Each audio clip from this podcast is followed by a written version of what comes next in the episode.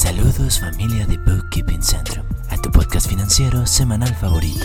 Nosotros somos una empresa de contabilidad americana, por lo que procuramos que el registro de las transacciones financieras de todas las empresas con las que trabajamos sea beneficiosa para sus propietarios y empleados, ayudándoles a gestionar eficazmente los flujos de efectivo, la planificación de su futuro y estar bien informados sobre el funcionamiento del mercado, por lo que puede estar tranquilo sabiendo que nos esforzamos por la salud de su negocio, tanto como usted. Con todo esto en mente, recopilamos información para preparar un episodio especial cada semana, solo para ti. Yo seré tu anfitrión, Marco Medina, y como en cada nueva semana, siéntese y relájese mientras le explicamos estos útiles consejos para su negocio. Esperemos que disfrutes de este podcast tanto como nosotros disfrutamos creándolo para ti.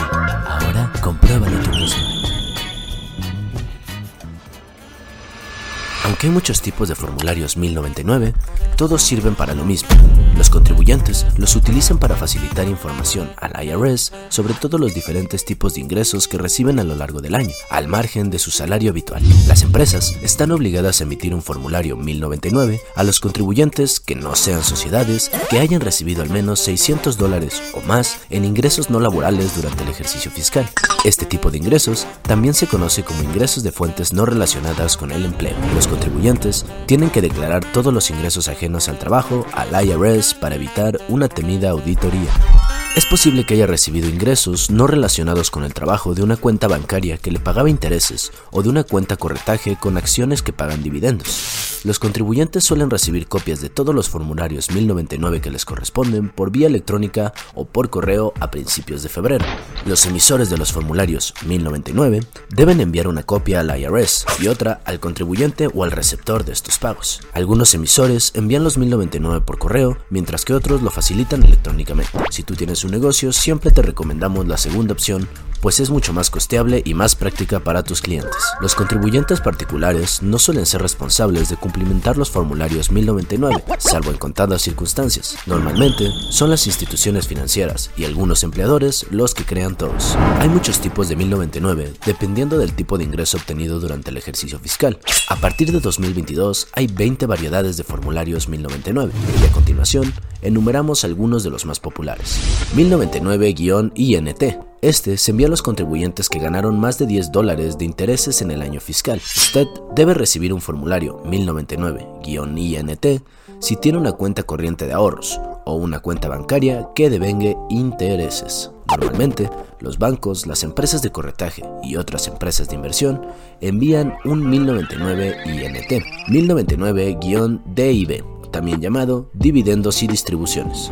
Normalmente se envía un 1099-DIB a un contribuyente si se han obtenido ingresos por dividendos a lo largo del año fiscal. Si posee una acción o un fondo de inversión que paga dividendos, debería recibir este formulario. Los dividendos suelen ser pagos en efectivo que las empresas abonan a los inversores como recompensa por poseer sus acciones o participaciones.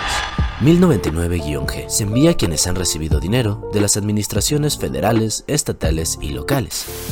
Por ejemplo, los contribuyentes que recibieron una devolución de impuestos locales o prestaciones por desempleo. 1099-R. Un 1099-R se emite si un contribuyente recibió una distribución o pago de una pensión, plan de jubilación o cuenta de jubilación individual, también llamada IRA. Si recibió 10 dólares o más de una cuenta de ingresos por jubilación, debe recibir también un 1099-R. Asimismo, determinadas rentas vitalicias y contratos de seguro de vida pueden emitir un 1099-R. 1099-B. Este formulario se envía al contribuyente con una lista de las diversas transacciones realizadas por un corredor de bolsa, como la venta de acciones, materias primas y otros valores.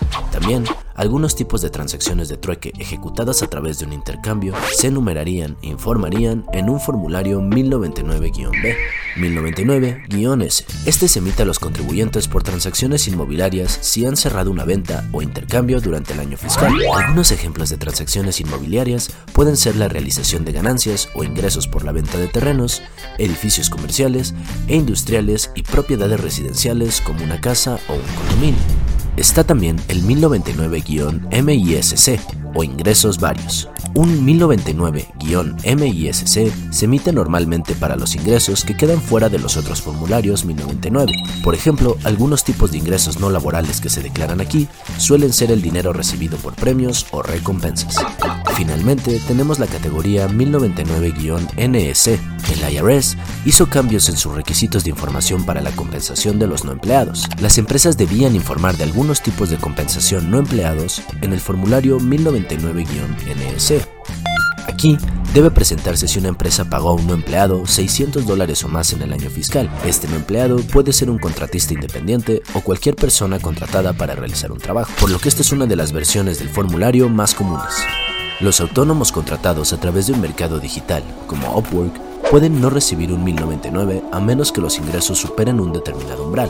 Para comprobar si vas a recibir uno, revisa las políticas de la empresa, pero recuerda que todos los ingresos deben declararse independientemente si se ha emitido un 1099 o no.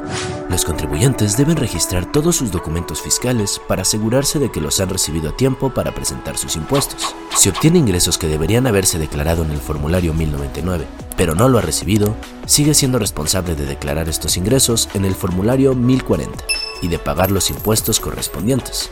De igual manera, debería ponerse en contacto con la empresa o el pagador para solicitar los documentos que le faltan. Normalmente, los ingresos que se han declarado en un formulario 1099 están sujetos a impuestos. Sin embargo, hay muchas excepciones y compensaciones que reducen los ingresos imponibles.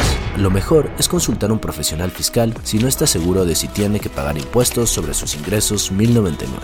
Ahora bien, los impuestos no suelen retenerse de las fuentes de ingresos declaradas en los formularios 1099. Si anticipa una gran cantidad de ingresos procedentes de fuentes 1099 para el año, debe hacer pagos de impuestos estimados durante el año para evitar sanciones del IRS. Ya que sabe esto, es importante que lleve un registro de todos los ingresos que reciba a lo largo del año, por si alguna de sus fuentes de ingresos no presenta el formulario 1099 o comete un error en el formulario que envió. Gracias por escucharnos. Por favor, asegúrate de hacernos saber qué piensas del episodio de esta semana, ya que puedes escribirnos en Facebook en Bookkeeping Centrum y en Instagram como arroba bookkeeping.centrum. Si quieres ver más de cerca nuestros servicios y nuestros consejos, visita nuestra página web en www.bookkeepingcentrum.com y no olvides buscarnos cada semana en Spotify o Buzzsprout con el nombre de Bookkeeping Centrum. Muy bien, hasta la próxima.